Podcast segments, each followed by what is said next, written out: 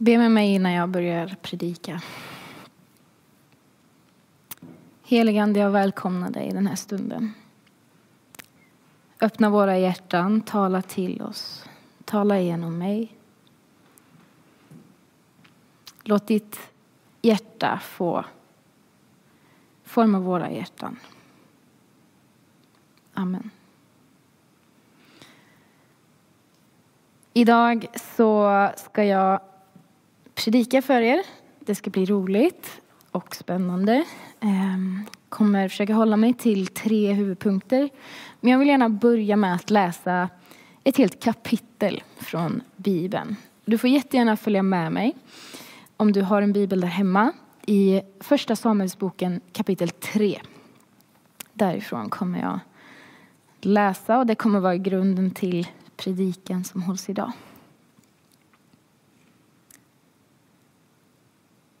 Första Samuelsboken kapitel 3. Pojken Samuel gjorde tjänst inför Herren hos Eli. Herrens ord var sällsynt på den tiden och profetsyner var inte vanliga. Då hände en gång detta medan Eli låg på sin plats. Hans ögon hade börjat bli skumma så att han inte kunde se. Guds lampa hade ännu inte slocknat och Samuel låg i Herrens tempel där Guds ark stod. Då kallade Herren på Samuel. Här är jag, svarade Samuel. Därefter skyndade han sig till Eli och sa, här är jag, du ropade på mig. Men han svarade, jag har inte ropat. Gå tillbaka och lägg dig. Och han gick och la sig. Herren kallade än en gång på Samuel och Samuel steg upp och gick till Eli och sa, här är jag, du ropade på mig. Men han svarade, jag har inte ropat min son. Gå tillbaka och lägg dig. Samuel kände ännu inte Herren och Herrens ord hade ännu inte blivit uppenbart för honom. Herren kallade på Samuel för tredje gången och han steg upp och gick till Eli och sa Här är jag, du ropade på mig. Då förstod Eli att det var Herren som kallade på den unge pojken. Därför sa han till Samuel Gå och lägg dig, och om man ropar på dig, så säg Tala, Herre, din tjänare hör. Och Samuel gick och la sig på sin plats. Då kom Herren ut och ställde sig där och ropade som förut. Samuel, Samuel. Samuel svarade, tala, din tjänare hör. Då sa Herren till Samuel, se, jag ska i Israel göra något som kommer att ge eko i båda öronen på var och en som får höra det. På den dagen ska jag låta komma över Eli allt vad jag har talat mot hans hus, från det första till det sista. Jag har kungjort för honom att jag ska döma hans hus till evig tid på grund av den synd han kände till, nämligen att hans söner drog förbannelse över sig utan att han tillrättavisade dem. Därför har jag också med ed betygat om Elis hus att dess missgärning aldrig någonsin ska försonas, vare sig med slaktoffer eller med någon annan offergåva. Samuel låg kvar till morgonen då han öppnade dörrarna till Herrens hus. Han var rädd för att berätta synen för Eli. Men Eli ropade på Samuel. Samuel, min son. Han svarade. Här är jag. Då sa Eli. Vad var det han sa till dig? Dölj det inte för mig. Må Gud straffa dig både nu och senare om du döljer för mig något enda ord av det han sa till dig. Samuel talade då om allt för honom och dolde ingenting. Eli sa, han är Herren. Han må göra det som är gott i hans ögon. Och Samuel växte upp och Herren var med honom och han lät ingenting av allt vad han sagt falla till marken.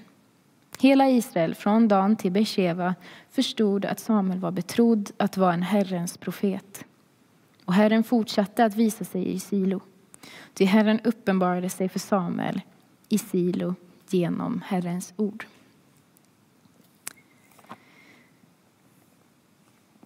Min eh, första punkt idag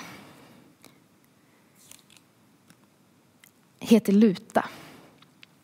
Vi har, som Bengt sa, lagt ett år bakom oss. Skönt, tänker vissa, att få lägga ett skitår bakom sig. En annan kanske tycker det är jobbigt att gå in i det nya året för att hela livet har blivit omkullkastat och det känns väldigt otryggt och osäkert. En tredje är nöjd för att man faktiskt har mycket att vara tacksam över och fått kanske nya möjligheter som man inte hade innan. Vi har alla påverkats väldigt olika av året som har gått och eh, ändå är det någonting gemensamt i att vi vill markera ett nytt år. Och man kan undra, varför då?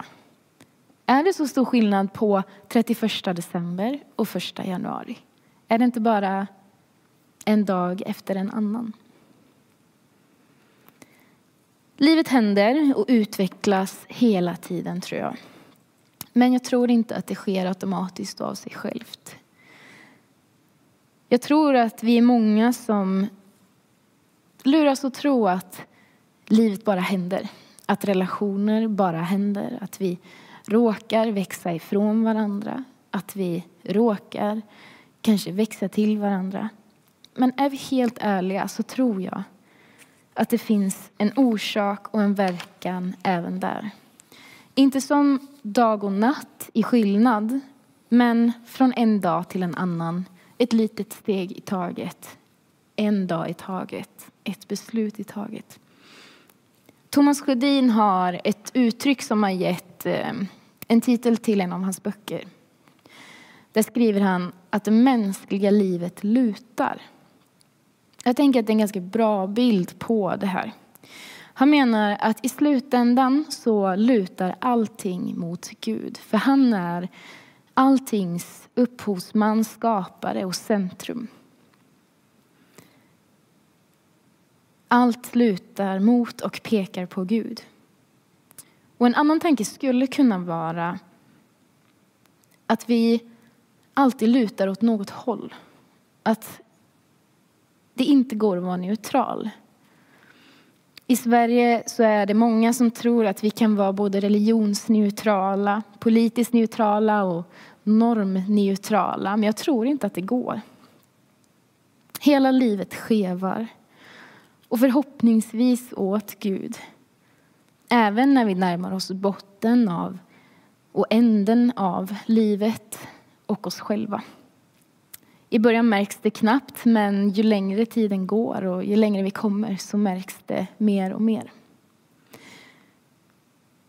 Och att vara kristen och att tro på Gud, det handlar inte om att vara liksom innanför en duktighetscirkel, att nu är jag bra för att jag var duktig. Det jag är mer lik Jesus än någon annan här. Nej, det handlar om vart du och jag lutar någonstans. Om vi lutar till Gud eller från Gud.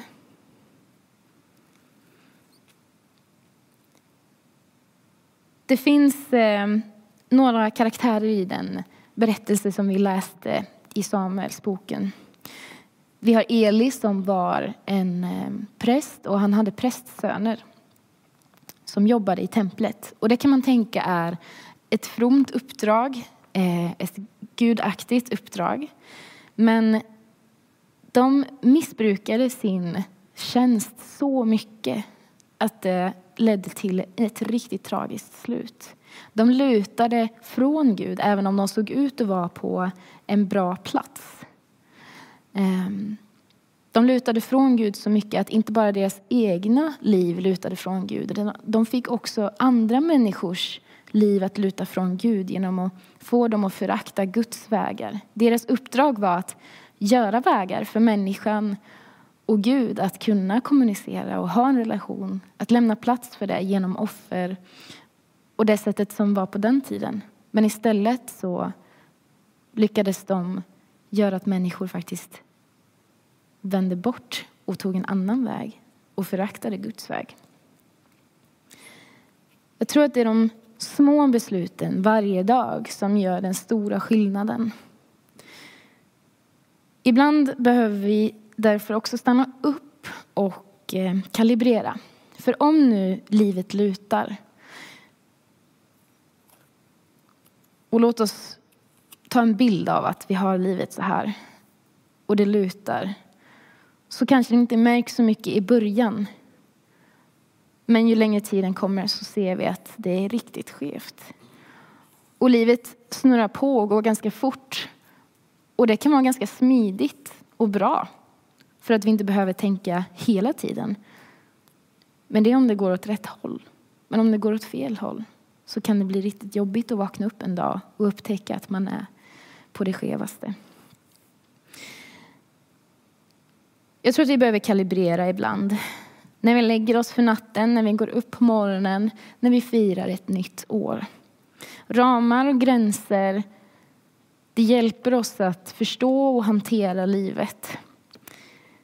Det är inte bara någonting negativt. Ett nytt år, en ny dag, semester, arbete. Vem har inte tänkt att vad skönt det ska bli att lägga sig för att sova och lägga den här dagen bakom sig? Eller sett fram emot att få komma igång igen på hösten. Sätta igång livet och rutinerna efter semestern. Att se fram emot pensionen behöver inte betyda att vi avskyr våra jobb eller att se fram emot semestern. Att se fram emot att få sova behöver inte betyda att vi inte tycker om att vara vakna. Men vi behöver omväxlingarna, vi behöver uppdelningen av livet. Den välsignelse att allt inte händer på en och samma gång. Vi behöver säsongerna. För utan gränser flyter allt ihop. Hur ska vi kunna jobba jobba med koncentration om nöjet följer med oss in i vårt jobb, kanske genom vår telefon? Eller hur ska vi kunna vila om jobbet följer med till sängen, till soffan, de ställena som annars är förknippade med vila? Jag tror att vi behöver kalibrera ibland, stanna upp och fundera över skeva livet och åt vilket håll. Och jag kollade upp lite det här med kalibrering, vad det egentligen betyder. Och enligt de källor jag hittade så skulle man kunna använda sig av en tumstock för att förstå detta. En kalibrering handlar om att eh, undersöka skillnaden. Skillnaden mellan det sanna mätvärdet och det upplevda eller det visade mätvärdet. För att ta en tumstock till exempel. Om man skulle mäta upp 42 centimeter som det här är på en tumstock så kan det vara 42 centimeter som vi känner det. Men är den här tumstocken blöt eller fuktig, som trä kan bli, så skulle den också svälla. Och 42 centimeter skulle bli mycket mer än vad det egentligen är. Och ibland tror jag att vi använder olika tumstockar på våra, på våra liv för att avgöra om de är bra, om de är värdefulla eller om vi är på rätt plats. Och ibland tror jag att vi behöver kalibrera med våra tumstockar. Är de verkligen sanna? Visar de sanningen om våra liv? Eller visar de en tumstocks uppsvällda sanning om våra liv som inte berättar sanningen? Och för att kunna veta om den visar rätt så behöver man något som kallas för en normal. Och nu pratar vi inte om normer som vi brukar prata om i vårt samhälle utan vi pratar om en teknisk term, en normal som är en tillitlig eh, källa för ett sanningsenligt mätvärde. Och jag tror att den här normalen är Guds ord. För jag tror lätt att vi använder tumstockar som kan vara våra vänner, det kan vara våra prylar, upplevelser, äventyr, det kan vara vårt arbete, olika statusmarkörer.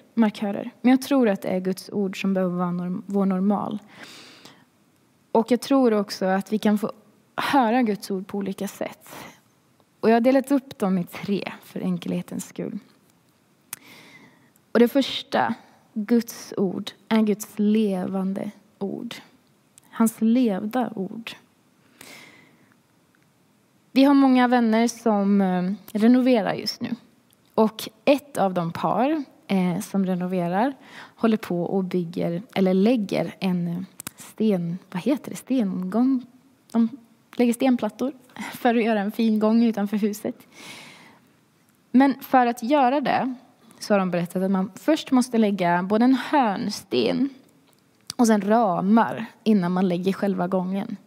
Så det kan se lite knasigt ut. I livet kanske vi inte hade valt att göra det som ser knasigt ut först.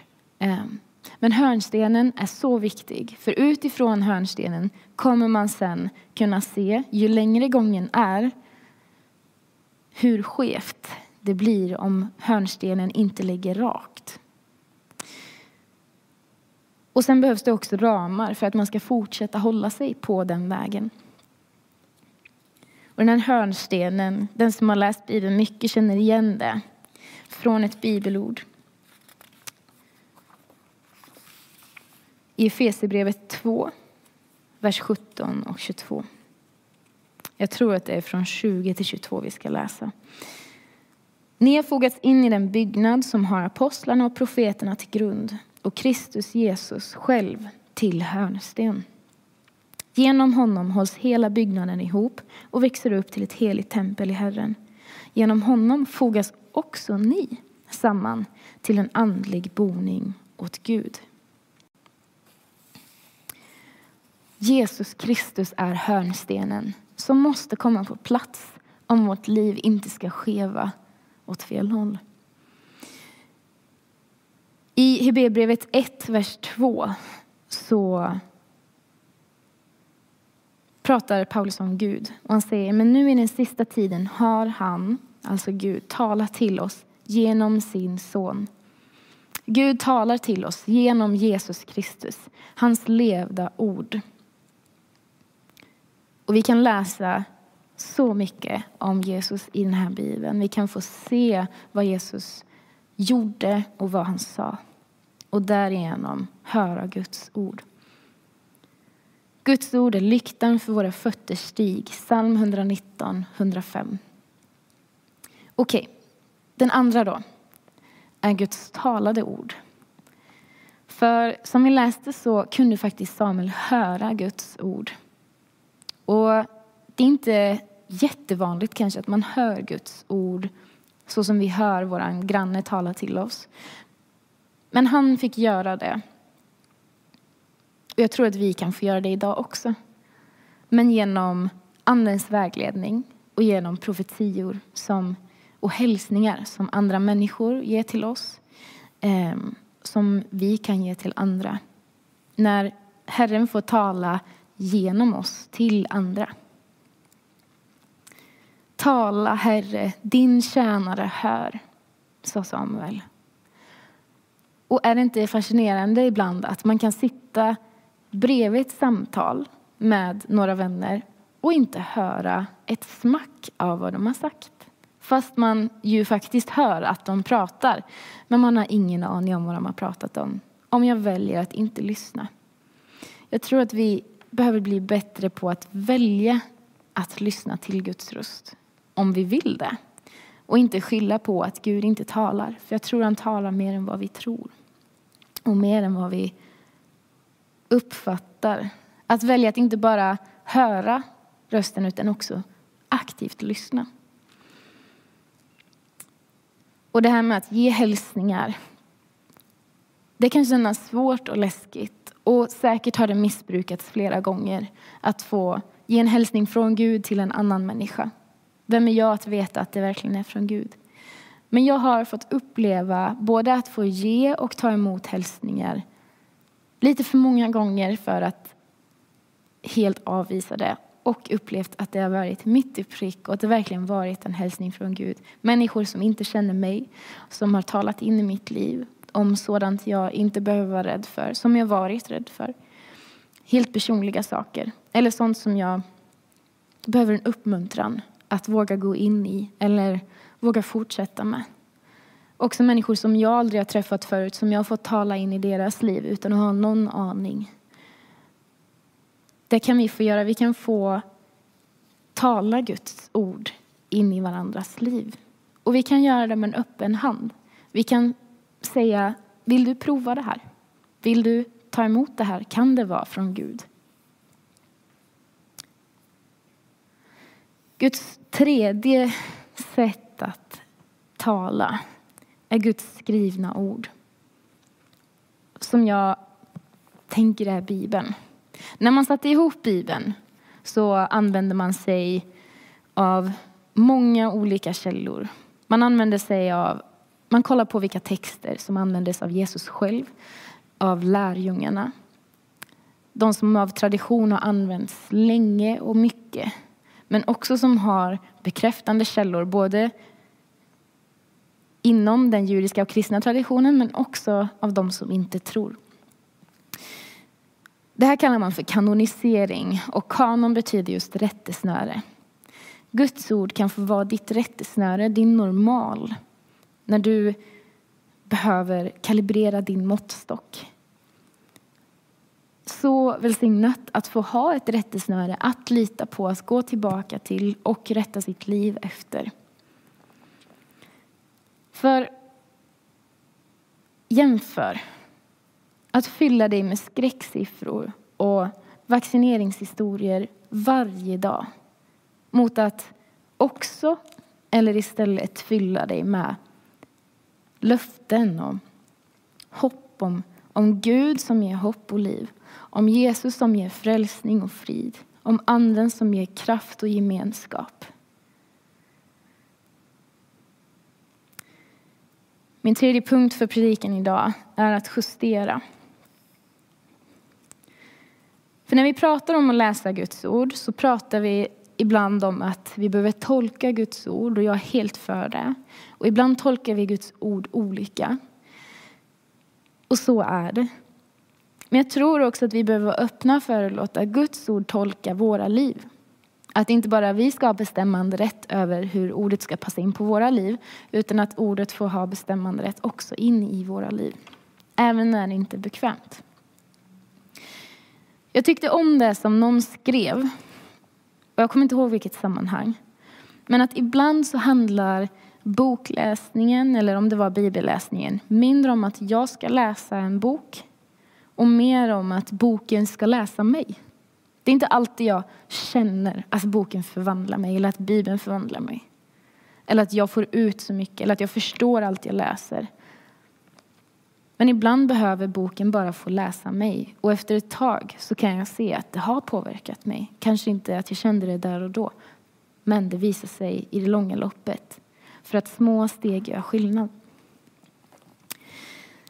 Samuel, den lilla pojken Samuel, som växte upp i templet, som jobbade där, som växte upp i en troende miljö.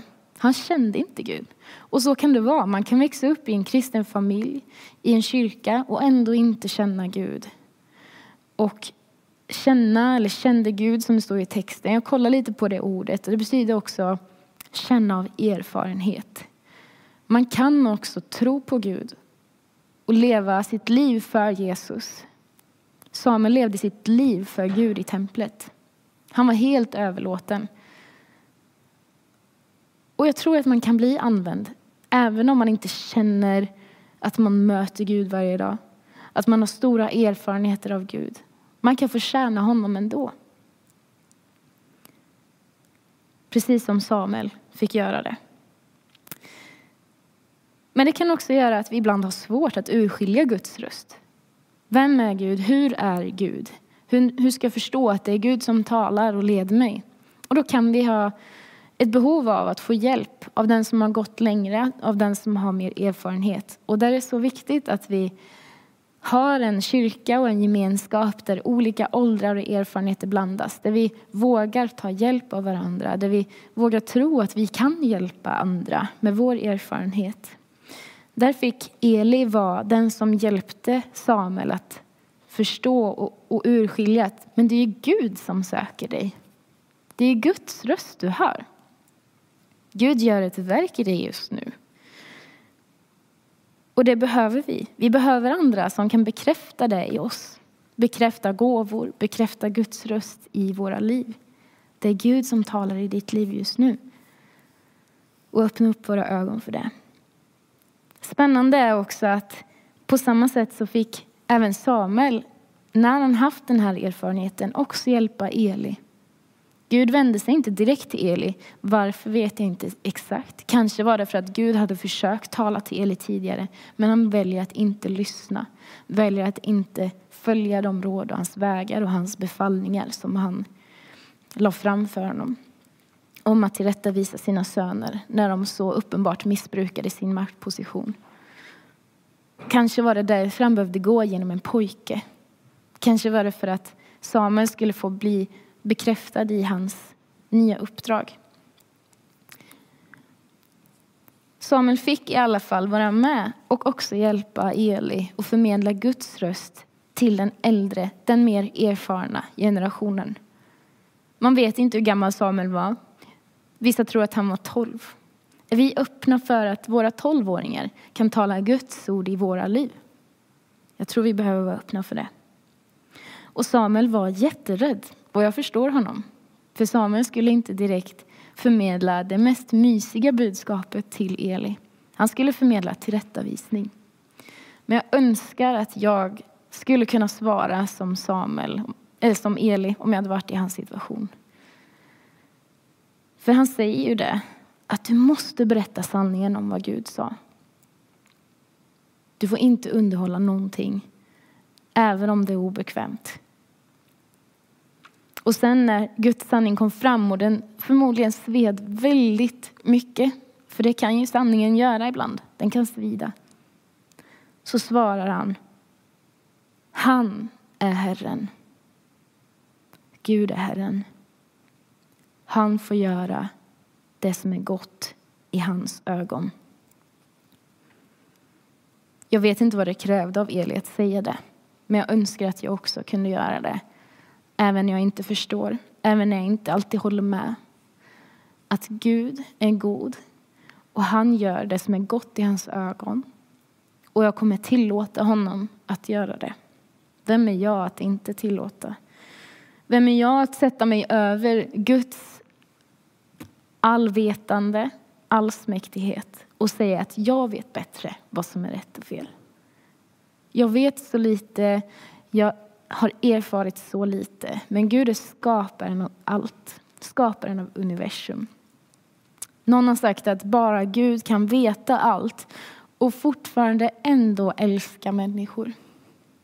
Vi kan tycka att det kan låta konstigt och orättvist ibland ehm, med Guds vägar. Men vi vet inte allt. Vi vet inte vad som är rättvist i det stora och långa loppet med den stora bilden. Det jag vet är att jag behöver vara ödmjuk inför Gud. Jag behöver pröva Guds ord med Guds ord. Jag behöver se att Gud är god och han är kärleksfull.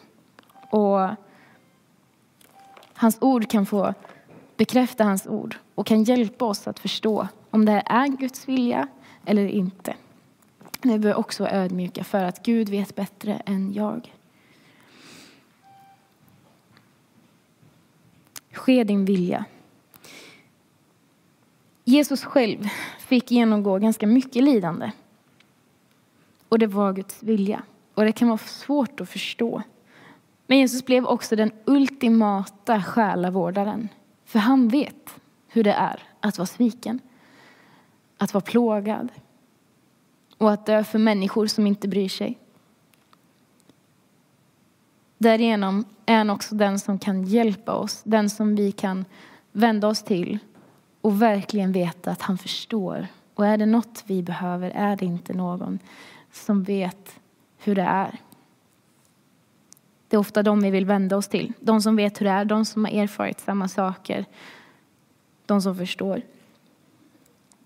Och i den smärtsamma stunden innan Jesus skulle bli både förrådd, piskad och dödad så hade han ångest. Man sa också Abba far, allt är möjligt för dig. Allt är möjligt för dig, även att ta bort den bägaren som man säger, det här uppdraget, den här uppgiften från mig. Men inte som jag vill, utan som du vill. Jesus själv säger det. Och det är inte första gången han säger det. Han säger det tidigare i sin undervisning också. Han, lärde, han lär oss i den bön, Fader vår, att vi behöver säga ske din vilja på jorden som i himlen.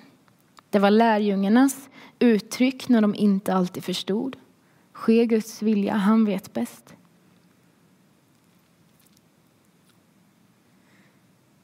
Det var också profeternas och apostlarnas sätt att, att hjälpa kyrkan när de bara ville hänga med strömmen och bara göra som alla andra. Det var att påminna om att lyfta blicken, se på Jesus. Var som han. Se hans storhet, hans makt, men också hans litenhet, hans sårbarhet. Han som är Guds son, han som existerat i alla tider. Han valde ändå att böja sig under Guds vilja och under hans vägar i ödmjukhet, fast han hade kunnat göra annorlunda. Livet med Gud är inte mätbart i budgeteringssiffror och antal så som vi är vana vid att räkna värde i. Därför kan det vara svårt att justera sin måttstock ibland efter Guds normal. Delvis för att vi kanske upptäcker att vi kommer aldrig liksom nå upp till det måttet ändå. Eller så tänker vi malligt att jag når upp till det måttet. Jag borde ha en jacuzzi och en pizza i himlen för jag var så snäll igår. Thomas Sjödin igen har ett väldigt bra citat på detta. Han säger Livet hotas när man börjar mäta det utifrån vad det ger tillbaka. Och livet vinns när vinningen får kvitta och man handlar för att man älskar. Jag läser det igen för det är så bra. Livet hotas när man börjar mäta det utifrån vad det ger tillbaka och livet vinns när vinningen får kvitta och man handlar för att man älskar. Många nyårslöften handlar om siffror som rör mig, mitt eget liv, min egen förbättring. Vad jag kan få ut som mest. Kan jag få en bättre lön? Kan jag minska siffrorna på vågen? Kan jag läsa mer böcker? Skyldig. Eh, massa olika sätt att mäta våra liv med siffror som kommer gynna våra egna liv. Det som kommer ge oss tillbaka i form av kunskap, pengar, makt, ett bättre, en bättre vikt, vad det nu skulle kunna vara. Men tänk om de mer kunde handla om vad vi vill ge för att vi älskar, vad vi vill ge till eftervärlden. Vad vi vill lämna efter oss. Jag tror att när livets väg fylls av hotfulla stenar och rötter så frestas vi att fästa blicken ner på marken för att inte snubbla. Jag tror att vi behöver lyfta den och fästa den på Jesus. För han lyfter oss också upp när vi snubblar. Vi behöver inte vara rädda för det. Och fästa blicken på Jesus som gav sitt liv. Det var hans uppgift. Det var att ge sitt liv för att han älskar. Han gav sitt liv inte för att få tillbaka i första hand, utan för att ge. Han, det står att han dog för den som ännu syndar, den som ännu inte bryr sig, den som kanske aldrig kommer bry sig. Han dog för oss alla. Se in i verkligheten själv. Se upp till hans kors och du ser hans triumf. Första Samuelsboken kapitel 2, vers 8-9. Vi är tillbaka i Gamla testamentet.